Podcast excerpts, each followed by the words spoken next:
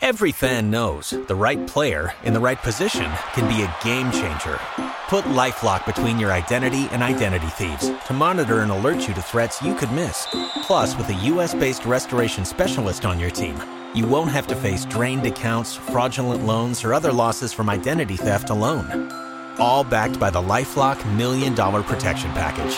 Change the game on identity theft. Save up to 25% your first year at LifeLock.com slash aware. This is Blue Moon. It's the original fan made Manchester City podcast. Coming up, we've got news and views from City's Week. It's your club, and this is your show. A very hard fought win against Fulham, followed by midweek progress in the Carabao Cup. It's been a good week for Manchester City, even if that victory on Wednesday night means they've just had another fixture inserted into the schedule about three or four days after the World Cup final.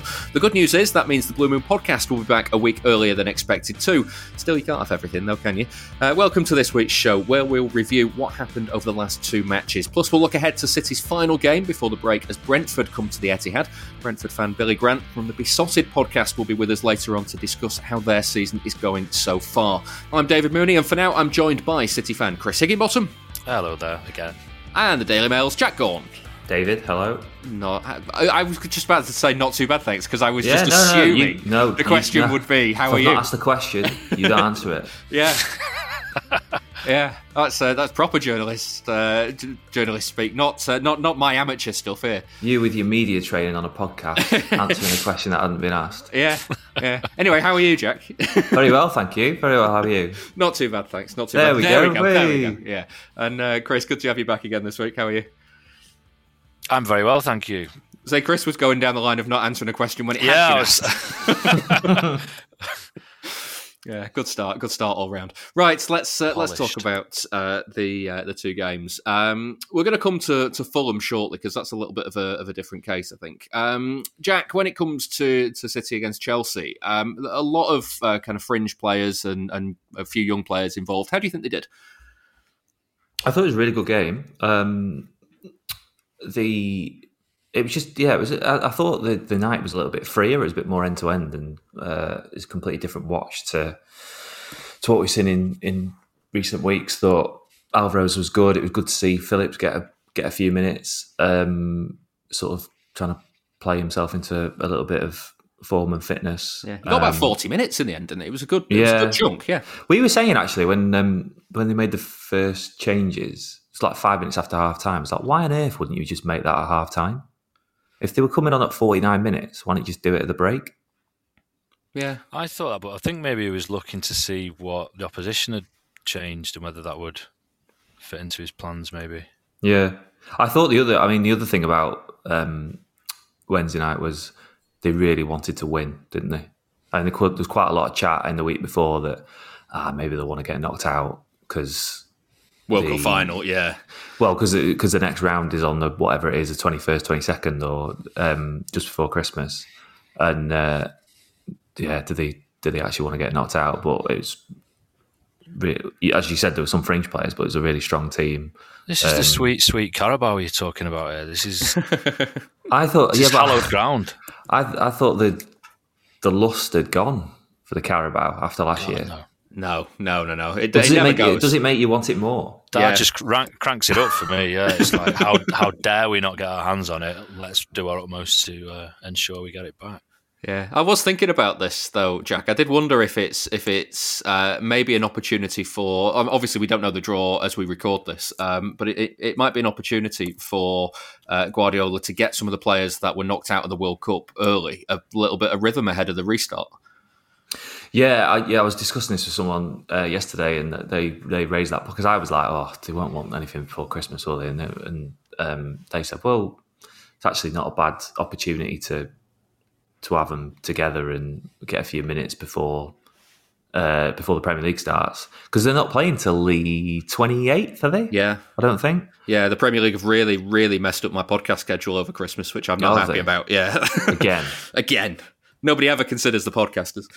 It's uh, so yeah. So maybe it's uh, maybe it is quite a good opportunity for them, um, particularly if it's not you know if they're not playing Liverpool or United or anyone like that. Um, they can actually mess maybe mess about with the team a little bit more. Um, and yeah, that's quite a might be quite beneficial, I suppose.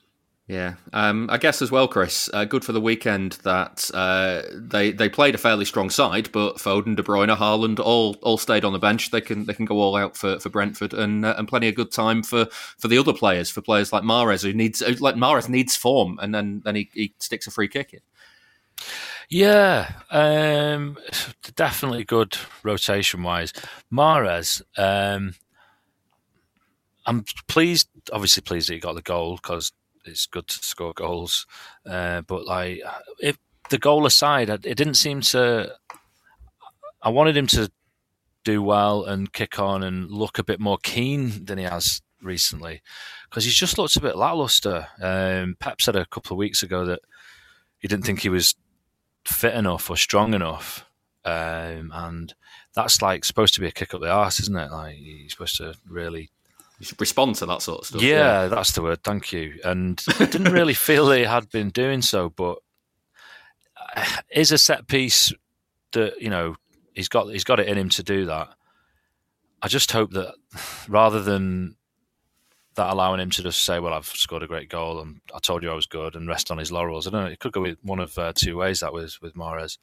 I, I, still need to see a bit more from him personally. Uh, I know he's uh, because he's brilliant. Because I know he's he can be brilliant is why I've not been satisfied with his uh, recent performances. And the goal aside last night, I didn't really think he did too much else. I know it's a terrible thing to say, did nothing but score. Um, but do you know what I mean? it just like it was a set piece. It went in and it provided the platform for us to have a more controlling influence on the game and um, and dominate more. But there was a one on one where again I just thought he's not going to do it. I don't know. Maybe I'm being harsh on him. What do, what do you think?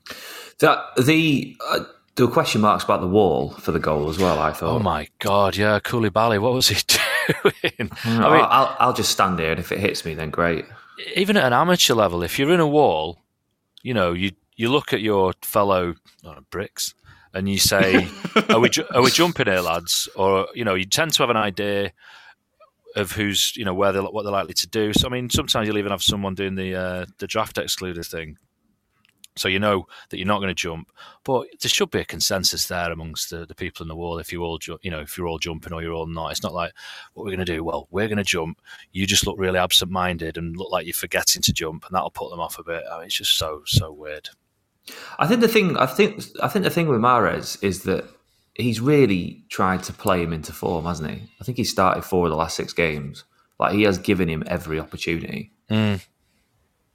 Too much and, rope, perhaps. Well, maybe, yeah. Is um, that is that Jack? Why Foden's not been starting lately? Do you think? Yeah, I think um, I think that's definitely a a factor in it. Um, there's been quite a lot of talk about Foden the last few weeks, and he's he's not.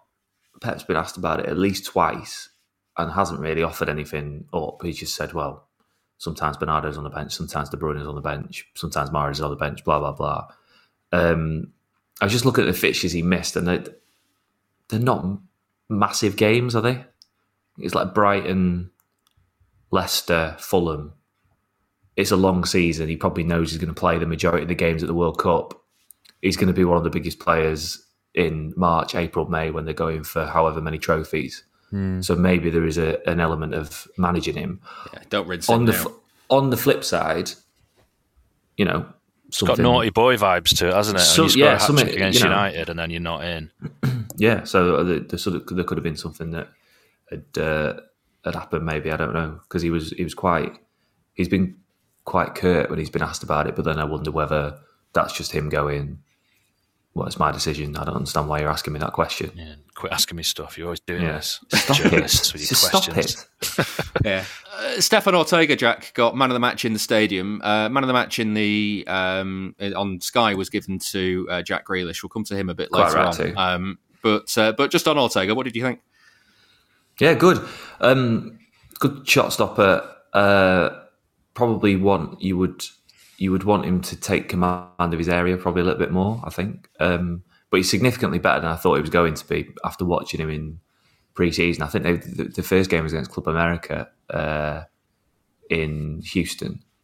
I think he played that game. It was either that or the Bayern game. I can't remember. One of them he played, and uh, I was thinking, oh god, I'm not, not sure. Um, there was what there was a moment where I, you two probably won't remember this, but Ederson's first game for City was against United in America uh, on pre-season, and he made a massive mistake, and everyone was like looking around at each other, going, "Oh my god, have they just bought Bravo again?" Like the incarnation of Claudio Bravo.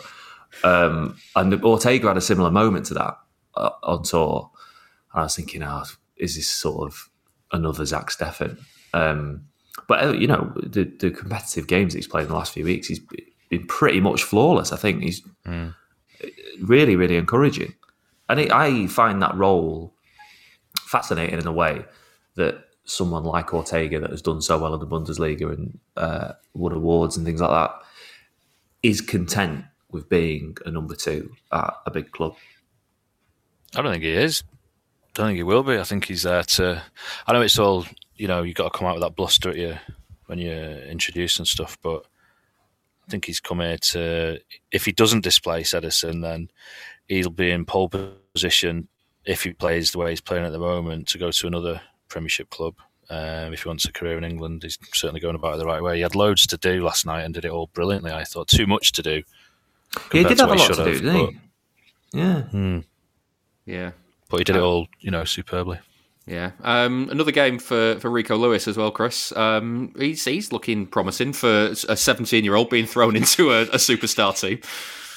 Yeah, his confidence is ridiculous, um, which can be dangerous. But I'd rather someone was very confident and you know had the ability to back it up than um, be competent and not confident. Oh, I was slightly waffling there, but he yeah he look he looks very good on the ball. Um, the thing is with our fullbacks, they don't have to do a massive amount of defending, do they? So seeing him under severe pressure and how he copes in certain situations where you're really depending on him kind of remains to be seen. There was a couple of moments last night. Uh, well, I can only think of one actually off the top of my head, but where he tried to dribble the ball out of the box, and I was thinking, okay, confidence is great, but you know what I mean? Lay don't, it off or just don't, get don't go mad. Yeah, yeah, yeah, yeah. But um, yeah, it's impressive. Uh, that's the biggest thing I'm getting from him is how confident he is. Uh, he's not phased at all. Slots into the system well. Slots into the team well in terms of he's very verbal and you know communicative. Um, all good things so far. Obviously, there's a long way to go, and uh, it'll be fun to, to watch him let's let's pivot kind of uh, slowly into the Fulham game, uh, Jack, by talking about Julian Alvarez because uh, again on Wednesday night, another another impressive performance. Uh, got himself on the score sheet again. He's settling in really nicely, isn't he? Yeah, really like sort of hitting his stride the last few weeks. Um, I thought it was noticeable. Uh, Copenhagen away the before the sending off, they were really struggling to find him, and he was kind of making, make, constantly making these runs in behind, but it was just too tight. And I was looking at it, going, oh, "God, I don't know how this, I don't know how this works with him yeah. playing through the middle. I don't, I d- couldn't really see it." Um, but since then, when he's played, I've noticed that he's been peeling off a little bit more and coming a little bit wider, and sort of attacking the goal from an angle rather than playing right through the middle, which is obviously the way they they've played uh, last season and uh, effectively the season before that when Aguero, wasn't fit with whoever was playing up there.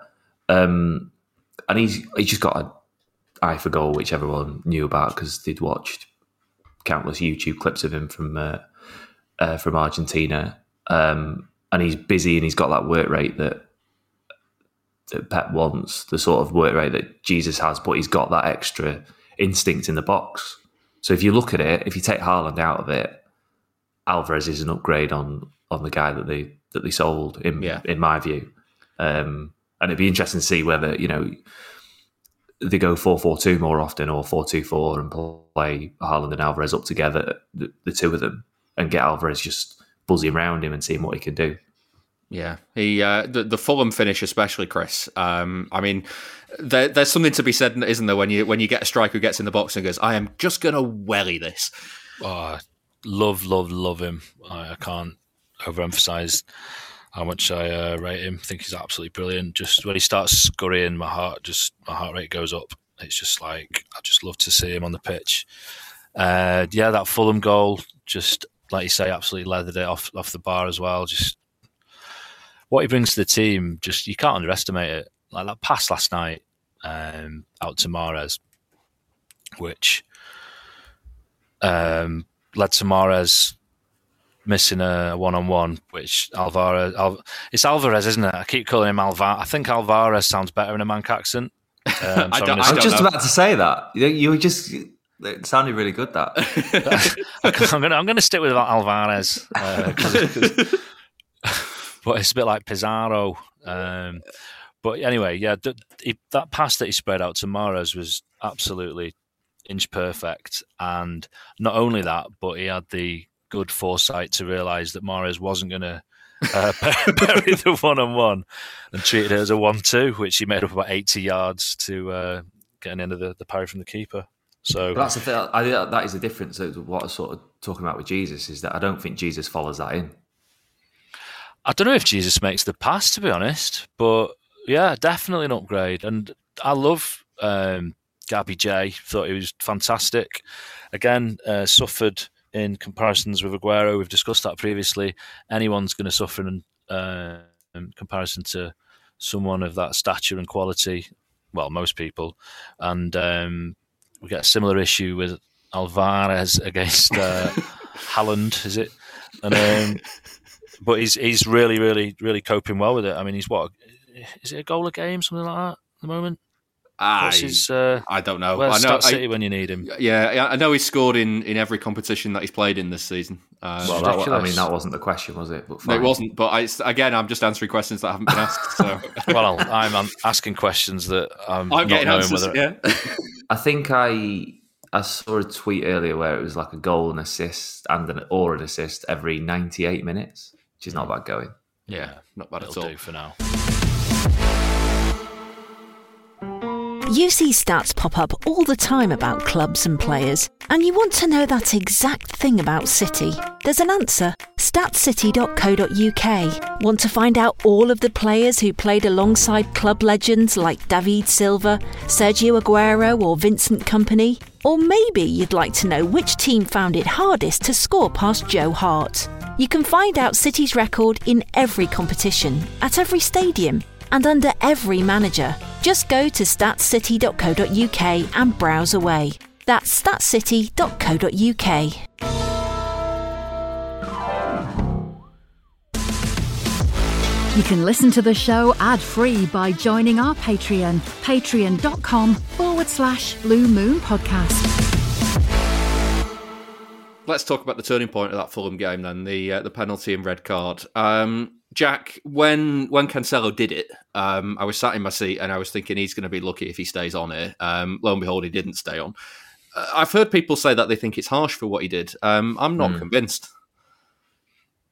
Yeah, I, I, I, I do think it's weird that if he'd taken him out from behind and taken his legs from under him, but made a vague sort of movement towards the ball, then he doesn't get sent off and he does get sent off for just shoving him over with his shoulder. That you know, just feels that something, something's not right there. I think sometimes it feels like they introduce these vagaries just so they can like make another rule change next time. Otherwise, you know, there's nothing doing in the rule change department, and someone has to got to be seen to be doing something. Yeah. yeah, yeah. It's just like okay, we'll change that one next time. What can we throw in that's going to be a bit weird and a discussion point at next year's penalty box rule AGM. I don't know. It's a ridiculous rule, but yeah, I thought it was quite clever from the defender actually, because although there wasn't much time, there isn't much time in those situations to think. Having watched the incident over and over a few times, he does roll his sho- his right shoulder in and in anticipation of an incoming challenge, and once he's moved his shoulder out of the way, it's no longer shoulder to shoulder; it's into his back, and you can only really give a penalty there. Yeah, mm. but uh, I thought it was clever play. I mean, it was uh, stupid. The, the, the it was a stu- stupid challenge, mm. um, and it was Pep was quite upset about it. Um, I'd like he gave him a right talking to, didn't he? Well, I tweeted at the time that he was he, he was berating him, and he was berating him because he was turning around and going, "Why on earth have you done that?" He's like pointing towards the penalty area, going like, "Just let him." And then later on in his presser, he said, "Just you know, there's half there's 60 minutes left, just let him score, or trust Ederson's going to make the save. So it's, it's quite so, damning actually that he says let them score and not make, let, let Ederson make the save. Well, yeah, yeah, yeah, yeah. The, the sort of Ederson bit was an afterthought, which is quite funny. Um, Can I just ask? Sorry to interject, but I don't know if you noticed this when you were watching him berate Cancelo, Jack. But what was Cancelo's reaction to that? Was he going, "Yes, yes, boss, sorry, boss," or was he saying, "No, he was on about"? Back. Right. Okay. Um, and then I'm pretty sure. I think one of the. I think someone from the bench had a go at Cancelo as well because he sort of sort of gestured towards them. Anyway, I'd sort of tweeted this on Saturday, having watched this all with my own eyes behind the bench, and had reams of people going, "Why are you lying? We've just seen a clip, and he's and he's uh, he's got his arm consoling him, him, yeah. and whatever." It's like I've, I've you might have seen a two second clip where it might look like he's consoling mm. him. I've just watched him berate him, and Cancelo's then watched the penalty, kicked the tunnel, and bolted down the, towards the dressing room. No one's happy. Like, I just find it amazing that you say anything vaguely negative about the team, and it's like, well, yeah. you're talking absolute nonsense. I think it's a combination of like blue tinted specs and a post truth fake news era that we live in. I suppose like, so. Yeah, journalists speak it, equals bad. It made me think. Was like, have I like not seen that properly, despite having watched it happen? you start like questioning what you've seen yeah. with your own eyes at that point. That that looks like there was kind of zero contrition from Cancelo whatsoever, and then there's not really much to be taken in terms of admission of, of wrongdoing in these strange little um, inspirational quotes that he kind of yeah, that's been interesting. Hasn't it? Hangs hangs out for people to uh, ponder at. I don't really. It's like just say, "I've cocked up there. Sorry about that. It's not the first time this fortnight. Um, I'll try and cut that out rather than." You know, the, the longest journey begins with the first. It's like, yeah, well, whatever, mate. Just, just fess up, and then we can know that you've realised that you've made an error and we can we can all move on hopefully but when yeah, you went really see. soft there knowledge all i thought was uh, i could listen to you narrate nature documentaries I'd love to do that if you if you know anyone. I, I, don't, I'm afraid, but you know, we'll I'll, uh, I'll, I'll put a few calls and enjoy the World Cup. See if I can. Yeah, yeah, if you don't mind. I know you're not going to be too busy during that period. So. Yeah. and there's João Cancelo gracefully yeah. barging someone over, emerging from the tunnel. Yes, right. Well, uh, let's try and get some semblance of sense back into the show. Uh, the performance against Fulham after that red card was very impressive, though. We'll talk about that shortly. Uh, but first, we're going to take a look at how City have developed when coping with red cards under Guardiola. I've been back through all the dismissals of the last six and a bit seasons to see what the team does when they're a player down.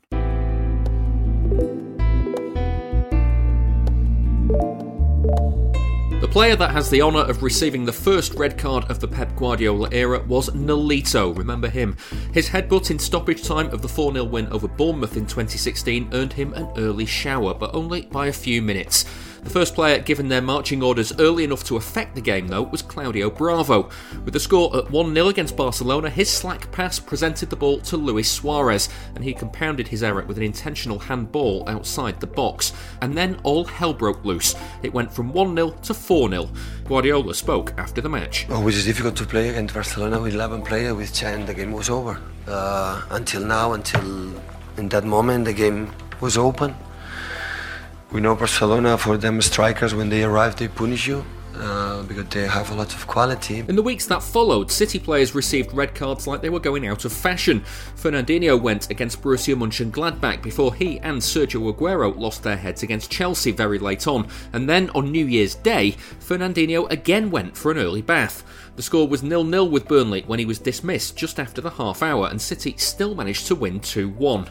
This was the game that led to Guardiola's famous Happy New Year interview with the BBC, but in the post match press conference, he was just as tetchy. After a game in Anfield two days ago, so 10 minutes, uh, 60 minutes, we're resilient. Any complaints about the red card? Referee, as to, as to him, not me. That was the seventh seventh red card of, of the season yeah, for with the team with more ball possession. Yeah, but I mean, do, yeah, you, yeah, yeah. do you, do you feel there's a discipline problem with the players or not, or do you think it's a freak? We had a lot of disciplinary problems. So now we expect what the FA decide. But, but do you feel the need to talk to your players and remind them of of, of the need to, to keep their discipline in, in game? We try to play football, don't forget about it. My team's always in my career try to play football. There were no more red cards in Guardiola's first season. Just two games into his second term, though, a new signing Kyle Walker was sent off moments before half time in a draw with Everton. There was controversy over this one. Dominic Calvert Lewin went down holding his face, but the City fullback didn't make any contact. He didn't even raise an arm. Either way, he was shown a second yellow, and City had to come from 1 0 down with 10 men to earn a point. We made absolutely everything to win with 11, with 10, 65, 70 minutes, but 60 minutes with 10 against 11. When Everton, Europa League team, top quality players, I prefer to win the games. We're on the table, but there's nothing to say. I don't have regrets, so we create chances again. Can I ask you what you, you made of the sending off of Carl Walker? Did you think the second uh, second you, yellow you was harsh? asking. Go on. Next question. You please. couldn't give a view. I'm not going to talk with the referees, please. Okay. Could you? so clear. So I don't want to talk with the referees. So, out of two of the three early red cards we've talked about so far, City have gone from a drawing position to win the game in one, and from a losing position to draw in the other. Not a bad record, but then they ran into Wigan. I felt at the time it was a straight red. I don't think Pep and his bench thought it was. You know, there's obviously a disagreement there, but that's football. We're never going to agree. You know, from my point of view, I'd stand by what I originally thought. I'm sure with hindsight and watching again, everyone will have an opinion, and it's had a massive contributing factor in the game. You know, for us, it's give us a massive lift because with 11 men, eventually they do open you up and they do score goals. But the referee's deemed it's a red card. That's what it is, and you know, you take it and move on. That's the Wigan boss of the time, Paul Cook. He's talking about a tackle by Fabian Delph just before half time. There was a bust up between the benches after it had initially seemed that the referee was going to give a booking. But after taking out his yellow card on his way over to the incident, Anthony Taylor put it back and showed a red. The referee decides what he decides, so I'm not here to judge. Definitely a red card for you. It's red card, yeah. But there was a big discussion going on between you and Paul Cook. What what was being said at the time? No, nothing. Stay in his position. That's all. And in the tunnel afterwards as well. Guys, if you want to ask me about football, about football. Nothing happened in the tunnel, nothing happened with my colleague, nothing. City lost that one in the second half. It was then about 18 months before they had a player dismissed before the hour mark in another game. There had been some reds in the meantime, most were in the final 10 minutes of games, and none of those changed the outcome. The outlier was Nicolas Otamendi's dismissal against Schalke. City were 2 1 down in Germany when the defender was given his marching orders on 68 minutes, and two late away goals made it 3 2. One of the most memorable 10 men games, though, came just after Christmas in 2019. City went to Wolves, and with the score at 0 0, Ederson was sent off inside 12 minutes. 80 minutes, 10 against 11. Uh, we, we took advantage even in that situation we could not defend it. So the players were incredible defending, and normally they are not built. We are not built for that, but we, we changed a little bit the setup and. And at the end, unfortunately, we conceded two goals. That's the first time after an early red card that Guardiola has talked about his setup while a man down. City really changed how they played at Molineux. It was unlike them, but they ceded the initiative and tried to cut out the spaces like visiting teams often try at the Etihad. In fairness, those tactics got City a 2 0 lead, but they couldn't see it out and they lost 3 2. And when Alexander Zinchenko was sent off at Spurs on the hour mark a few weeks later, Guardiola spoke about it again. That was a pity, you know, this short time, the first shoot on target they did, you know, score a goal with 10 against 11. After 1 0 2 0, we create more chances than them. We were still there. Sometimes it happened, it was an action, and this team is built for, for you know, to do something and play in certain way. And of course, 10 against 11, after miss what we miss in this game, you know, the chances, the penalties, and the post. And, uh, and after that, it's not easy even for the players. But still, I think we were there. We were there. It's not easy. So, you know, defend well, strong, and always the counter-attack with Son, Lucas Moura, and the players are dangerous. City were well on their way to regaining the title the next time a player was sent off in the first half. John Stones was dismissed after a VAR check on a challenge he made at Aston Villa.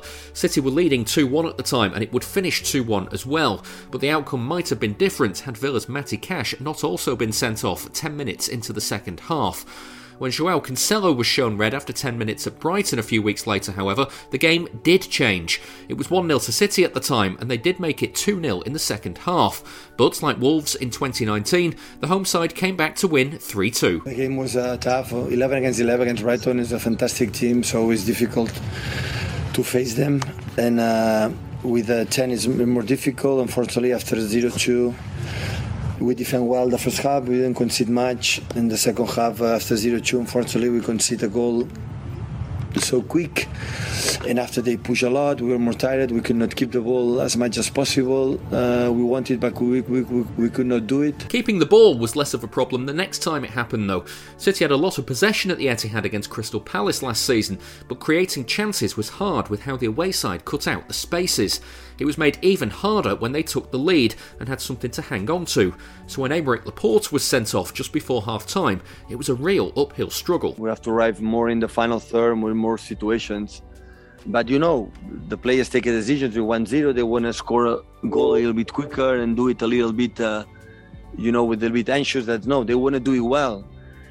Unfortunately, today, after 1 0, we create not much because it's difficult. So 10 players there, you have to be precise, you have to be good in, in that position. Unfortunately, we could not do it. And that brings us to Fulham last Saturday. City were exactly what Guardiola wanted after going down to 10 men. They were precise, they were patient, they kept arriving in the final third at the right time, in the right tempo. They took risks, but they were calculated risks, calculated risks that would end up paying off. I think Bernardo, Gundogan, Manu, all the people in the middle, they are so intuitive how, how to go in several positions. And when we are not able to take it, drop a little bit and wait. And when you feel it, then you feel it go. This can happen because we have a long possessions. We cannot attack so quick uh, to make with patience and, and wait the moment when set pieces, one one action. Like in the first half, we had two or three with 10 against 11. The last 15 minutes, so clear. And wait the, wait the moment, wait the moment. And we are patient, try to concede goal. Of course, the last minutes they, they had some counterattacks but uh, you see the backwards from John, like it's not full by how he played today, amazing, and Bernardo and Rodri and, and, everyone. The display against Fulham cannot be underestimated. It may have been a late penalty that won it, but even if it had ended in a stalemate, it should be acknowledged just how well City had played. Here's the Fulham boss, Marco Silva. We knew that on the ball will not make big difference to them because they have the quality and they changed it away to build with three at the back instead of the four. And after the attack line will not make big difference for them on the ball, of course, off the ball if you sh- show the capacity to keep more the ball on ourselves and to be more brave, and of course it will be tough for them. I think we did that not enough with enough quality during the game uh, to create more problems to them. Since 2016, only Arsenal have won more Premier League points in games where they've had a player sent off, 24 to City's 19. However, they have had six more games in which they've been a player down for a period. You could see what the performance against Fulham meant to both Guardiola and the players with how they celebrated at full time.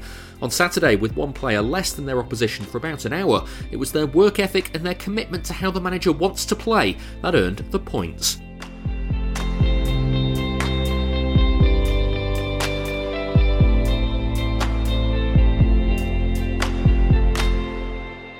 Hi, I'm David James, and you're listening to the Blue Moon Podcast. Get involved with the debate on Twitter at Blue Moon Podcast. That was a look at uh, City under Guardiola with the coping with ten men. Um, Jack, I thought I, I, was thinking, even though it was uh, we're getting late on in the game, and it was very much in the balance at the time. At one-one, I was genuinely thinking this has been a fantastic performance, and I don't really mind if City don't win it because the performance tells me a lot. Do you know? What I, mean? do you know what I mean? Uh, I do know what you mean. Um, I think that's sort of easy to say after they've won the game. It's very easy to say after they've won the game. I'll give you that.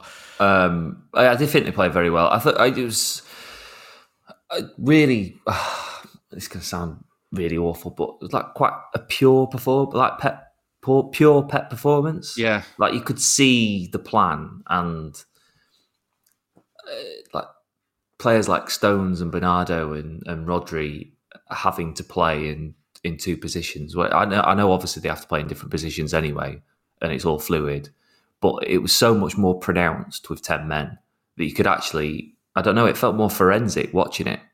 Yeah. Um, and it was like, yeah, again, this can sound awful, uh, but like an education in how in how they play. Mm. God, I feel sick. I know, like, so do I. It was interesting what Pep said as well, though, because he the phrase he used where um, he says when you when you feel he was talking about you know going from one position to another and assuming one of those two roles that you're being asked to fulfill, and he said when you feel it, like when he's putting himself in the position of say a, Gundogan or a Bernardo. When you feel it, do it. It's quite sort of Bruce Lee in a way. I don't think, feel. but uh, yeah, that adding to what you were saying about the sort of purity of of it, it was like they've had it so well drilled into them how he wants them to behave. The sort of science has been absorbed that it like it's like transforms into like art. That is really not uh, Ponzi, isn't it? So yeah, but you know what I mean? It just it flows out of them, doesn't it? Like what he's put in, it just like it's so natural that they're able to paper over the the gaps left by an extra man because it's just it's just uh, oh this is really it will be into Martin Keown uh, paintbrushes for feet territory soon so uh, oh wow uh, yeah, I love that image. Let's let's not go that far. Um, let's just leave it at Bruce Lee. Yeah um, I was very impressed Jack with how um, I, I, think previous City teams would have folded under uh, the moments that didn't go their way. And you can you can talk about a sense of injustice and, and how right or wrong it was that they felt that there was a sense of injustice in the game. Um, but you know they have an offside goal immediately after that. Cancelo is sent off and they concede the equaliser. They then go and win it with the offside goal again, and then it's like kind of you deal with that and then come back and, and win the penalty right at the hmm. end. It's kind of like I think of, I mean, even as Crystal Palace last season, they scored, they, they, they fought and fought and fought and scored, and then it was flagged offside. They got the equaliser that was flagged offside, and Palace go down the other end and score. You kind of feel like it's a it's a step forward from where they've been mentally in the past as well. Yeah, I suppose there wouldn't have been that great sense of injustice if they'd actually stood on side.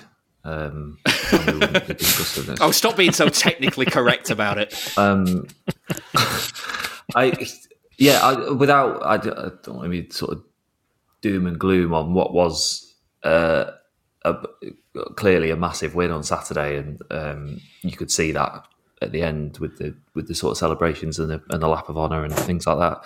But I don't know whether they react like that in a game in March, April in a Champions League game if they go down to ten men and have yeah. injustices. I don't think they. I don't think they react like that. I don't think they win.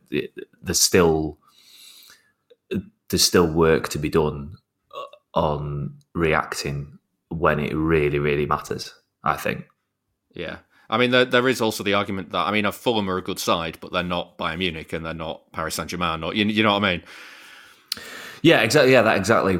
That's exactly what I'm saying. It's um, you, there was sort of a, a, force of nature about City on Saturday, certainly in the last 15 minutes, um, where they just overpowered Fulham um, who, despite being, um, you know, having a man advantage, would have been absolutely shattered by the end because they were chasing the ball all all, all afternoon. That that is not going to happen against the biggest teams in in Europe. Uh, so I am not sure it's um, I'm not sure it's a case study for how we would expect them to to perform later in the in the season. But I mean, it, I completely agree with you that it, it is a marked improvement on other games of that ilk in previous seasons. Yeah, Chris, they um, they ignored the crowd, which is a big part of this as well. Because like the number of times where they had the ball at the back and Akanji was knocking it to Stones, and they were knocking it between them and Bernardo and Rodri, and like kind of willing Fulham out and and kind of tempting them to try and try and steal it the fans just wanted the ball away from City's goal and they wanted City to attack and, and, and, get it forward. And Guardiola spoke about it afterwards, knowing about when to when to kind of release the the, the, the attack and when to pull the trigger, sort of thing. Um, and I think it's like behind closed doors when they had that season where there were no fans in. It's really easy to kind of just do what Guardiola wants. Mm. And like with fifty five thousand people going, no, get it forward, get it forward. It must be really difficult. Yeah, I expect better of the crowd, to be honest. Uh, no, I'm serious. Like, there's nothing more annoying than a naive crowd or a crowd that shouts "shoot" every time the ball's within 40 yards of the goal because some it's not, it's not going in. It's not going in, well, fellas. you yeah. know what I mean? It's just like stop it. Um, yeah, I think it's valid. Uh, we, well, maybe you weren't criticising the crowd, but I am. Uh, I think yeah, they need to. But at the same time, it'd be you know, you don't want everybody to just be sat there passive. Um, but it's quite difficult to enthusiastically roar uh, about keeping the ball and spreading it across the back one more time. Uh, people want to people want to see a bit of action, but great example of um, City's mental strength and composure and ability to control the game under uh, not just pressure from the opposition but our own fans. Yeah, never never changes, does it? Yeah, it's always been the way. Grand Canyon University makes earning your degree possible with over 130 academic programs for traditional campus students, with more than 80 bachelor's programs offered online. GCU provides you with the personal support you need, from complimentary unofficial transcript evaluations within 24 business hours to scholarships, academic support, and your GCU graduation team, led by your own university counselor. Find your purpose at GCU. Private, Christian, affordable. Visit gcu.edu. Get a dollop of city nostalgia every Monday. Sign up at patreon.com forward slash blue moon podcast. Jack, I want to talk a little bit about uh, John Stones because we barely touched on him this season on the podcast. Um, but he's he's had a. I thought it was another brilliant display against Fulham. Is he is he at the point where is this him reaching the potential that he's always shown, or do you think there's there's possibly more to go even still? I don't think it's about him reaching the potential that he's always shown because I think he's been an exceptional defender for City over the years. There have been at least a couple of the seasons where he's been the standout defender for me. I think pound for pound, he is still the best defender at the club in what he gives in all of the different departments. Just such a Um, good footballer, isn't he? Yeah, yeah, and he's he, his his intelligence is massively underrated. Like his reading of the game is is yeah up there with the the very best. Um, I just found it. I just found it slightly funny and ironic that he's playing himself into form at right back as he goes to play for England, who's solely trading right backs. Yeah. Um, yeah, but that is, is another the way he's performed at right back this season has been another another string to his bow because he's he looks you know when they come inside he just looks comfortable coming inside and knows exactly where he's supposed to be and It's how he keeps popping up on the edge of the opposition box in Yeah. that kind of tucked in role, and you go, "That's a that's a centre half who's just popped in there and he's moving the ball around quite comfortably." This is what I mean by footballer. It's like some defenders are just defenders, aren't they? And some some footballers playing defence. Some defenders are footballers. I mean, a defender. That, does that make sense, or is that Uh, garbled it's, nonsense? No, it's uh, it's it's what it's. Um, y- all penguins are birds, but not all birds are penguins. Exactly. Oh my And, God. uh, yeah, and John Stones is a flying penguin. Yeah. Um, sorry, I've, I kind of feel like I've derailed that conversation a little bit, but here we are. Um, well I mean you've got a you've got a title for the show now I've got so many coming out my ears for, from this so far. I've gonna, I don't know what it's going to be yet. Um, how vital is it, Jack, that uh, that Stones stays fit now? Because injuries always seem to hit him at exactly the wrong time.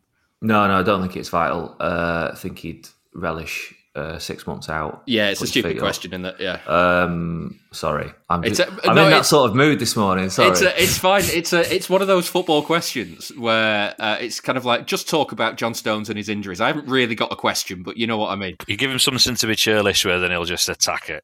It's lazy. It's la- yeah. It's it's lazy presenting. I get it. Yeah. Uh, no, I think um, that's been one of the biggest disappointments of of, of Pep's time actually uh, at City is that the, the consistent injuries to to Stones. He would love to be able to play Stones every single week, and the way he talks about him, uh, he's so effusive in his in his praise of him. He, he absolutely loves him. What was obviously um, the guy that he wanted at centre half when he first when he first joined.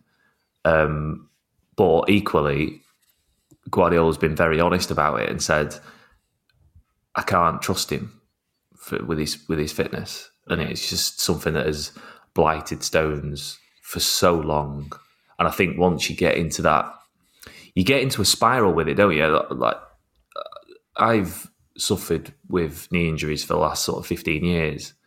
Um, and if you don't keep on top of it, or obviously Stones will keep on top of it, but the smallest thing can trigger another injury. And once you start getting those muscle injuries, it's really difficult to stop them. Um, so you compensate, don't you? Like one side on Yeah, exactly. And then that, yeah, and then obviously that brings its its own problems on the on, on the other side. Mm. But I, I, there have there have been times over the last few years where I've, I felt very sorry for him Yeah. because I- you just there was a time, wasn't there, a couple of years ago where he was he was getting back, he was finding his form, he was obviously the best defender at the club, and then he break down again. Yeah.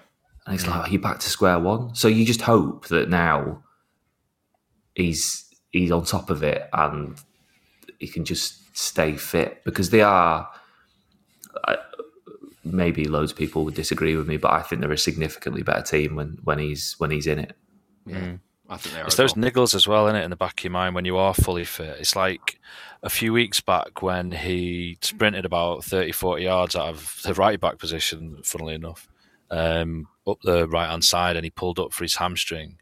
And you're like, oh no. And you just know that obviously he's going to get fit again, in inverted commas, rehabilitated. But the next time he's on the pitch and he sees a ball break, there's going to be something in you going, well, I'm not. Yeah. Should, I, should I risk sprinting 40 yards full last, pelt? last time I did this, yeah. yeah, yeah, yeah, and uh, it's another knock-on effect. So it's uh, it's a it's a mental battle as well, isn't it? To um, keep on top of managing your body and your mental state and your physical state in balance. It's a tricky one, but yeah, we can only hope that uh, he continues to to thrive.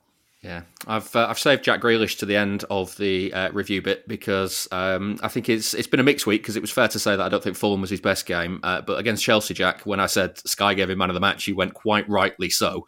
Um, here's what Very Guardiola earnest said. of me, I yeah, thought. yeah, very, very. I mean, great. I, I'd say great paneling on the podcast. You know. um, uh, here's what Guardiola said about his display after the game against Chelsea. Today, the best step Jack has done is all the time when he get the ball wide or more inside and attack the back line, the back four from Chelsea. Always his intention is pass the ball. And we spoke many times to him. No, no, the first intention is go to score a goal. It's always go there, and he's not a real threat for the back four because his body language. I'm going to pass the ball, and today the body language is I'm going to score a goal, and after shoot or pass. And uh, today was three or four times he did it, and this is what we wanted. Today he didn't score, but had the chances. One day he did it, and I was exceptional again. So Jack is playing really, really, very good. The Blue Moon Podcast. If City won't let you down on the pitch, let us let you down off it instead. Now, we can't judge him specifically on his numbers, but uh, it's also fair to say that his numbers do need to improve, isn't it, Jack? Yeah, I mean, I've been left uh, very confused about Grealish after last night and what Pep said because I was I've been banging the drum for months that saying he's been playing he's been playing well and they want him to sort of control the game and slow it down and make those little passes and create space. And Pep's absolutely blown that out of the water last night by saying we want him to run at the byline and score some goals.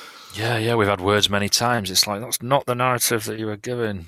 I know. It's like, yeah. So I am a little bit confused by it.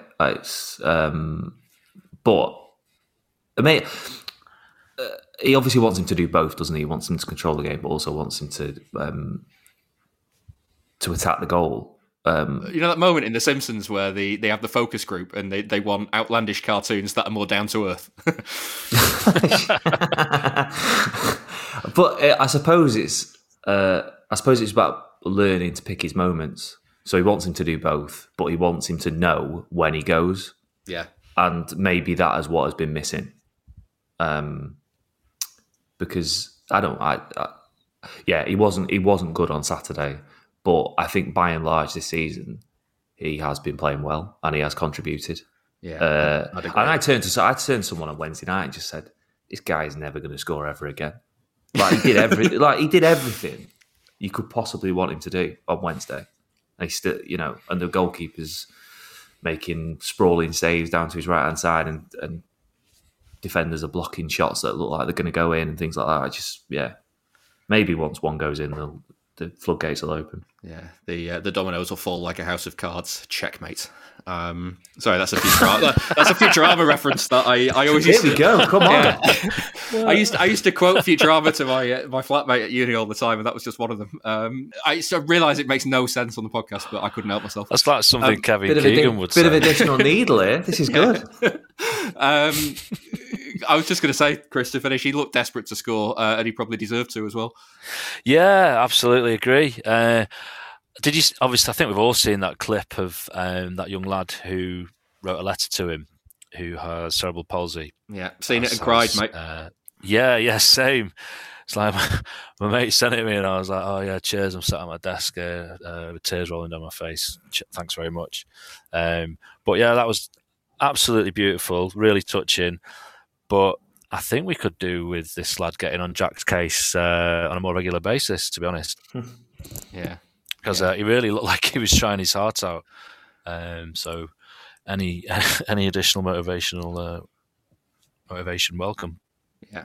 Right, well, let's turn our attention to uh, City's final match before we break for the World Cup. It's Brentford at the Etihad in the early kickoff on Saturday, and they gave City a couple of tricky games last season. To find out how their fortunes are at the moment, I've been speaking to Billy Grant from the Beesotted podcast. You can argue that we're drawing the games that last season we would have lost, um, but yeah, our, our, season actually started really well because uh, obviously, and, and, I think you'd agree with this as well. You know, it started out very early in the season. The first home game of the season, we played Man United. We, we spanked them 4 0. Uh, and I'll repeat that again. We spanked Man United 4 0. yeah, it was a good, know, good result, that one.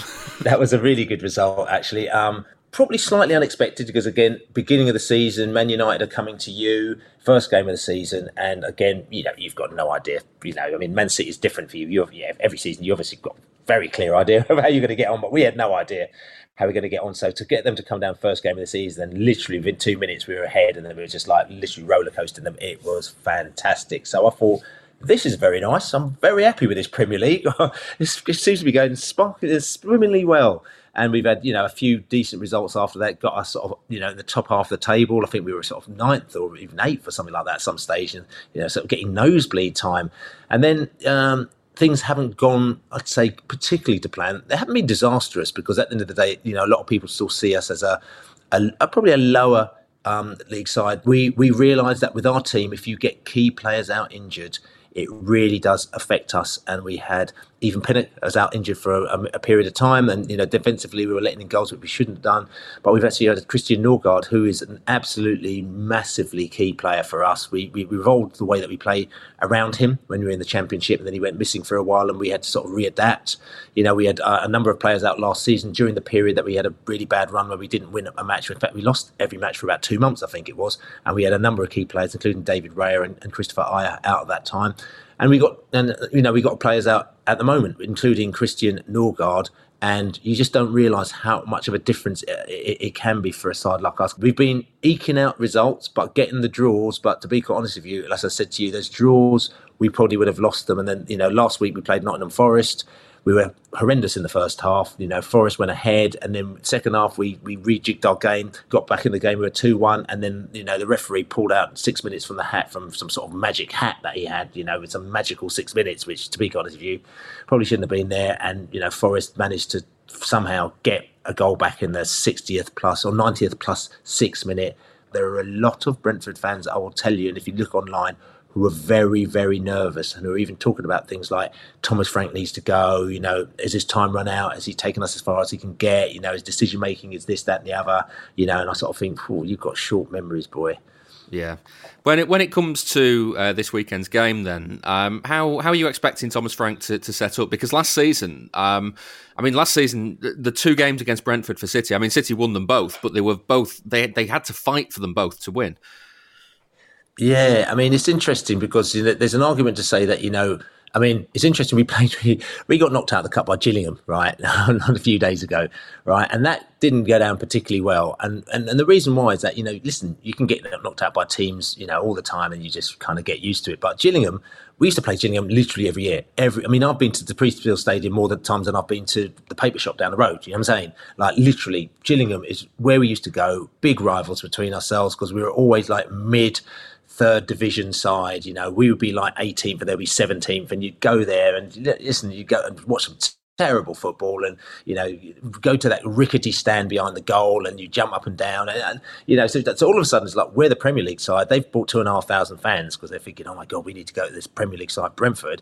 It was quite bizarre for us, like you know, because things have just changed really massively. Then we played for for some reason we decided to play football like we were Man City or, Real Madrid or whoever it is. Like, uh, like we're trying to string. Like, no, I have to look at the pass count for that game, but you know, we were like literally just passing the ball. We had seventy-two percent possession at one stage, right in that game, and we were passing the ball around like we used to do in the Championship, where we used to pass the ball around, around the back, around the middle, back forwards, back a little bit more to the back, back to the keeper, back again. Uh, but there's no penetration.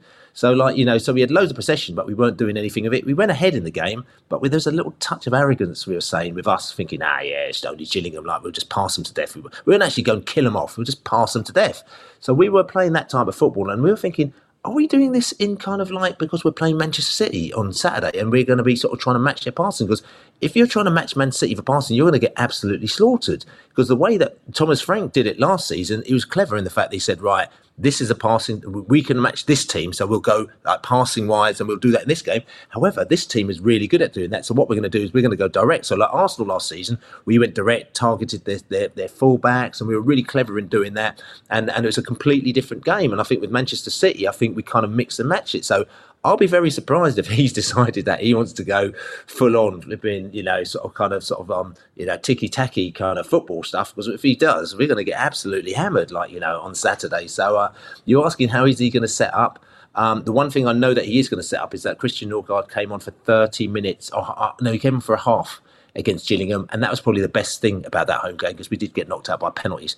So I think you know just him back in the side will make a bit of a difference, and I'll be very surprised if we if we go ticky tacky. I, I, would like to think that we'll mix it, mix and match as we do. We'll, we'll we'll be strong. We'll be trying to get the balls up to Ivan Toney for the knockdowns and the knock-ons and you know playing and hitting on the break and all that kind of stuff that we normally do, which we're really great at doing.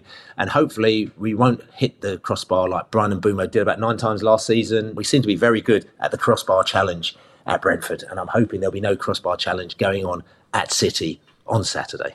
Yeah, um, you've mentioned Christian Nørgaard uh, a couple of times in uh, your answers already. Um, who are the players that are, that are going to be key for you this weekend if you're going to uh, if you're going to get anything out of the game at the Etihad? Ivan Toney and, and and that sounds a bit of a, a, bit of a cliche, but he really is a key player. And if he plays his game, you know, of course he can score goals, but also he's all over the pitch. We don't want him to be all over the pitch. We want him to be in one particular area and putting the balls in the back of the net. But he really does help in defence. He does help on the wing. He does help drop back deep. You know, he does lots of things. So he's a key player. I'd say Bryan Mbeumo because Brian and Bryan and Toney together though, you know, because we, we've about fans because Brian has not probably delivered what he should deliver. But then when he's missing, you really do miss him. And the two of them together, I mean, he's so fast and he's a really skillful player, but I don't know if he's lacking a little bit of confidence or what. And also Jensen. Now Jensen's an interesting player. I don't, I don't know if he went off injured on Saturday or if it's a tactical reason why he went off. But um, Jensen's a player who I used to get a lot of grief from the Brentford uh, section of the Brentford fans because they just didn't think he was good enough. Um, and then he kind of went away. And I think his his moment came when uh, Christian, the other Christian, Christian Eriksen, came to Brentford last season. And Christian Eriksen came to Brentford last season at a time when all our injured players started to come back. So he added to that side. So he added to the good team that we had and actually just made them even better. And the one thing we noticed that with him and um, Jensen in the side, he made Jensen a better player. And I think he also made Jensen realise the type of game that he had to play. So he's been playing, so he actually been playing some really good football. And he's that type of player that if you miss him, if he's out the side, you actually miss him. If he has a good game, we call him, you know, we say it's good Jensen going to turn up or bad Jensen going to turn up on Saturday. And, and sometimes bad Jensen turns up and it's quite bad and then he goes off. And so I think for us to have a good game, good Jensen needs to be there on Saturday against Man City because um, he's a very good player on yeah. a good Jensen day. Yeah, and uh, just finally, Billy, um, let's have uh, we've got a charity bet coming up a bit later on, so let's have a score prediction for this game. What are you going to go for? Oh God, this is uh, right, okay. Hold on a second. I've got I've got a bag. I can pick some numbers out of the bag. Shall I? um, I haven't bet against my team this season. I'm going to go for a draw against Man City, which I think will be a tremendous result, and I'm going to go one all.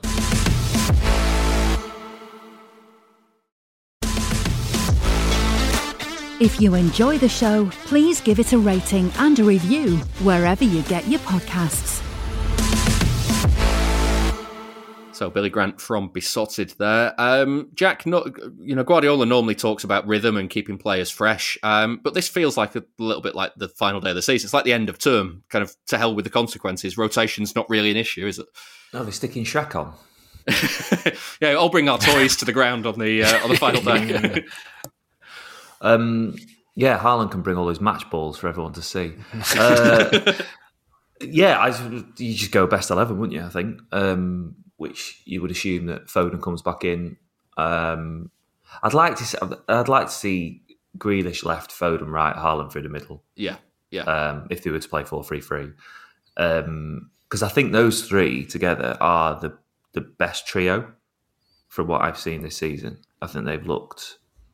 Um, they've looked. They've looked really potent as a as a three, and then yeah, I think you just you just go with about a bit of uh, Haaland and Alvarez. I was going to say that that like if you play that as a front three, um, Alv- it feels really harsh on Alvarez because he's been playing well. Uh, yeah, I suppose. Yeah, I suppose. But then, how who do you drop in midfield if you were going to play Haaland and Alvarez? Well, I don't have to make these decisions, so it's. Uh, And Alvarez does that much running. You can maybe stick it, but yeah. You, and anyway, I think I've just uh, I just hijacked your um, formation prediction. So It was a Please sort carry of on after the front meandering three. answer that wasn't really going anywhere, to be honest. fair so, enough. much well, you're in, the, you're in the right place. yeah. yeah, we specialise in that here. You're fine. um, Chris Haaland, uh, we know quite famously isn't at the World Cup, um, so Mm. like it's it's surely a case of either a full ninety or uh, stay on the pitch as long as it takes for City to, to get the win. If it's you know if they're five 0 on seventy, you might take him off at that point. But Yeah, send him to the tundra to build cabins out of trees that he's felled with his own forehead. but yeah, whatever, get him on, get him off. As long as we get a good run out and um, absolutely batter Brentford, uh, all, all fine by me. I don't want to. I, I don't know. I, who who else is going to the World Cup? I don't know. Uh, I've not studied the World Cup that much in terms of how it affects our players. I've just had it as this sort of niggling thing looming on the calendar that doesn't really sit well with me. yeah, but who pretty, much all of them apart from Haaland and apart Mahrez, from really. And Mahrez. Well, Sergio Gomez, come on. fair Yeah. enough. What would you do with Mahrez for this game? I mean, it's benching it really. I, yeah, I'd, I'd, yeah, I would. Um, as I said, you, you just go with Brentford. Are, Brentford are the sort of team that he'll um, Guardiola will probably give a lot of respect to. Mm. Uh, and maybe Big scoring coming. Well, yeah, uh, yeah, yeah. I'll go on Friday and he'll say they are the best team you will see. And This then weekend. wallop them 8 0. and then they'll go, they were fantastic. You do not know how good they were. Which kind of reflects well on us. so yeah, I, I think it'll go on. I'll give you, I'll give you a team. I think it'd be Ederson, Stones, Dias, Ake, Cancelo, Rodri, De Bruyne, Silva, Foden, Grealish, Haaland. Yeah, I would go. Yeah, the uh, the centre backs is um, is kind of the only issue, I guess, because um, you know there's uh, there's there's just so many options at the moment, and I mean Laporte came off um, against Chelsea, not really sure whether on his fitness or not, but uh, but the others Yeah, all had a seem in good condition. Knock on his ankle, didn't he? Yeah, um, But that's a similar thing to what we were saying about Stones, wasn't it? It's just Laporte seems to get these little niggles quite a lot. Yeah. How about Haaland, Jack? Is his it's his kind of ankle? Is it? Uh, do we do we know if he's feeling any better? I, think they're yeah, I think they're managing it. Um, I don't think they're unduly worried about it, and realise obviously that he's going to have a bit of time off, uh, and he's going to go away and have a get a bit of sun in it. Um, I just I, I hope he starts, comes off at seventy minutes, having scored a hat trick, and then someone just nonchalantly throws a cow's liver at him and goes, "Get that down, your son." Leaps into the air and catches it in his mouth. Uh, swallows But, it in one I- go. Yeah, I think he'll. Um, I'd like to see him do it with a fish, a spiny fish, and uh, And just toss pull it around, and pull toss the it around skeleton so the spine's the right way around. pull it, or like uh, like the predator and hang the spinal cord up on a on a coat pack. but um, I think I think Haaland's a slight transgression, isn't it? Um, I think Haaland might start on the bench because there is a slight concern over his foot. Alvarez has played so well. Um, I'd, I'd I'd I'd like to see that actually because Alvarez is my boy. Yeah. Um, just elsewhere um, for this one, Chris, as well. Arsenal travelling to Wolves. You'd expect them to win that. Um, you'd expect City to be going into into the World Cup in second in the table. How, how do you think they'll be feeling about that, given where the team is and where they are and how they're playing at the moment? I think they'd be hungry to play Arsenal, and I think the results against Arsenal are probably going to prove pivotal into whether we win the league or not because they're looking very strong. Um, questions remain over the depth if they get a few injuries to key players, but uh, yeah, they've basically modelling City, aren't they, in terms of uh, the way they've been so successful? Yeah, Jack, are you uh, are you thinking Arsenal as, as the main challenger at this point? I mean, it's it's hard to say because it feels like halfway through the season, but it is only thirteen games. Mm. Yeah, I th- yeah, I think they are. Um, I th- also think City have had a little bit of a touch with that Arsenal game at the Emirates getting um, put back because of the Europa League. Um, so they'll play them later in the later in the season when maybe Arsenal will tail off a little bit, which yeah. is what this is. It's a strange sort of talking about the title race is a bit strange, isn't it? Because everybody is expecting Arsenal to implode, and like uh, everyone's sort of tentatively saying, "Yeah, Arsenal like could win it, like they could push them," but at the moment, I don't think anyone really outside of the Arsenal's fan base, I don't think anyone really believes that they'll they'll go all the way on a, in a 38 game season. Yeah, well, they, they, they always do games. fall off, don't they? Yeah, that's the thing. I think everyone's just expecting it, but they never maybe, look maybe quite this good before they've done that in the past. Yeah, I, the, and in terms of City finishing the first sort of segment of the season in second, I, they couldn't have really done much more. I think if Arsenal win at the weekend, they've only dropped five points. So, you know, what can you do if, if the team top of the league has only dropped five points in the first 14, 15 games or whatever it is, then mm. you just go, well, yeah, fine. We'll, we'll catch yeah. it. We'll try and catch mm. it up hmm. later. Yeah, that's what I mean. You have to beat them. Yeah. Uh, predictions time then. We're raising money for the Man City Fans Food Bank support group on the podcast, with each of us getting a £10 correct score single from William Hill. The winnings help the Trussell Trust fight food poverty in Manchester, and the group will be outside the Etihad again ahead of the Brentford game. They're collecting donations of food and money, so please head on over with something if you can. They'll be under the bridge near Asda from about 10 o'clock until midday ahead of the game. Uh, so far this season, we've raised £305 on the charity bet, so let's see if we can't add to that before we break for the World Cup. Um, Jack, what are you having for uh, for City against Brentford? I'm having three one. Three one Not is sure why. Uh, well, it's ten to one, so uh, hundred quid if you're right, Chris. Brentford, I'm gonna. I'll raise you, Jack. I'm gonna go four one. This, of course, is very much Cancelo uh, dependent. He absolutely ruined my um, six two against Fulham by getting sent off after about fifteen minutes. But he did, he did. Uh, but if your four ones right against Brentford, it's uh, fourteen to one and one hundred and forty quid. Uh, we heard earlier on that Billy went for one all, and that's sixteen to one and one hundred and sixty pounds. Remember, you got to be eighteen or over to gamble. Prices can change, and for information about gambling responsibly, take a look at begambleaware.org.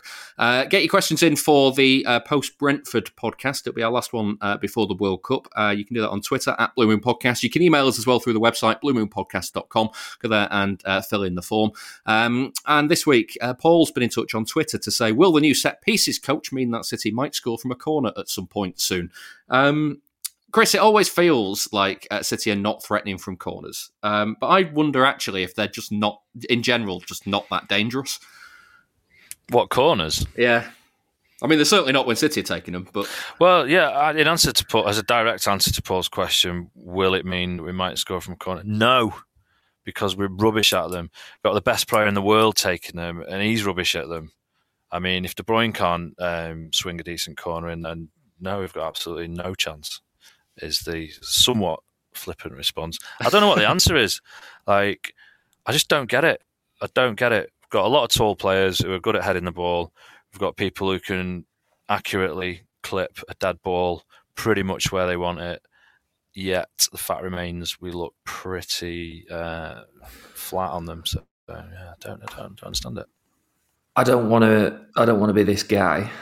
But we're but, really good at corners. uh, last season, I'm just re. I've just very quickly got got up something that I did in April after the Leeds game. City's 18 goals from dead balls, excluding penalties, is the most of any top flight team this season and the club's highest since 2013 14.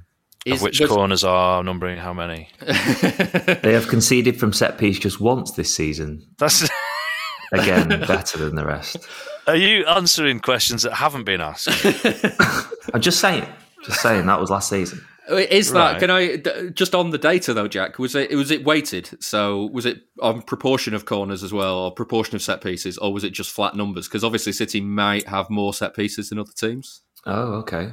Uh, Another seem- valid question. Yeah, seems seems like a question for a Duncan Alexander or something. Not Yeah. not me, but Well, it's so many questions that have gone I- unanswered if- today already. As, It's, uh, as if I would like drill down in the stats properly. Like, oh, said they scored 18 times. What more do you want? yeah, all right, fair Or whether it was corners or not. I mean, the, the tide is in your court. Uh, the point of that uh, stuff that I did from last season was that um, they were all like sort of praising uh, Carlos Vicens because he'd taken over the set pieces after uh, Nico Jover had gone to Arsenal with Arteta. Uh, so Vicens is still doing the set pieces. So the guy they got from Brentford uh, is like a, an, anal- uh, uh, an analyst, uh, which seems like a really niche job, doesn't it? Yeah. Set piece, like and analysing set pieces as your nine It to just five. it seems really dull, doesn't it? I mean, can you imagine going in like and, and like oh, what what's your Wednesday gonna like? Oh, I'm just looking at more set pieces. Like- What's your morning like? What about after lunch? Yeah. yeah. I've got I've got a meeting. Uh, oh, who with? Oh, just you know, um, we're just talking set pieces. That's all. It's yeah. God, These imagine? three mannequins next to me. Yeah. God, it sounds awful. Um, finally, for this week, then, Jonathan Beals on Twitter says, uh, I kind of get doing the light show for Champions League games, but something doesn't seem right about doing it before a Carabao Cup third round match. The Carabao Cup should be like the special effects in Doctor Who. You should have to use your imagination a bit. Um, I wasn't there uh, for the for the light show ahead of uh, the Chelsea game. Um, I, I don't know if you were, Chris, Jack. Uh, were you there as well? Did you? Did I you- definitely was, yeah. What What was it like? Oh, what was it like? Already you're painting a picture. Uh, I'll be able to. I'll be able to tell people that I was there that night. Yeah. you already have. Um, on the night that not only so they had a, a, a suspended blue moon in the centre circle, which was lit up, which was very nice. Uh, and if you didn't know, how many how many games? Hey, Sorry, that was a poor joke. oh, suspended. Sorry, sorry, sorry. Um, I well, did- whoever, I whoever, came, whoever came up with it deserves a three match violent conduct. um, so it, the the moon was suspended and lit up and fine. But if you were if you were unaware of what this spherical object was, there was also another one beamed up on the screen, just so you knew what it was, which I Two thought was amazing. Wow. Just I, I, I like taking a piss. I, like it, it's it's good for for people that that want to watch that, and clearly there are people that that, uh, that do want to see that, which is you know it, it's it's good, isn't it? It's they're trying to Yeah. make it a better. Yeah, they're trying to make it a better experience for people that are trying to sort of galvanise support amongst because they want to make the ground bigger and they want to sell more tickets, and that's just the way football is. Yeah. But in terms of the question, I mean, the Doctor Who effects, I, w- I wasn't at the game. I had um, childcare commitments. But if I was under the impression that maybe the team were going to be chased onto the pitch by people people dressed as like giant paper mache ants or something along those lines, and I I'd might pay- I'd more pay my money for inclined that, yeah. up. yeah, yeah. Yeah, pay my money to Man see that. United normally turn up, turn up with a few Daleks, to be fair, don't they? So Oh dear, I've uh, I've completely lost control of this show, but it's been great fun. Um, that's it for this week's Blue Moon podcast. Uh, thank you very much to my guests, Chris Higginbottom Thank you very much for having me once again. and Jack Gaughan. thank you and sorry for the last hour. No, it's been it's been Yeah. great fun. It's going to be a heavy edit. That No, we'll, uh, we're going to find out what this show looks like in a, in a couple of hours' time. Not enough giant ant imagery on this on this podcast. I think. yeah, well, we certainly corrected that today. Um, next week's show will be online a little bit earlier in the week, so you won't have to wait until next Thursday or Friday. Keep your eyes peeled to podcast app for that one uh, around about Monday. We'll be looking over this weekend's game with Brentford. See you then.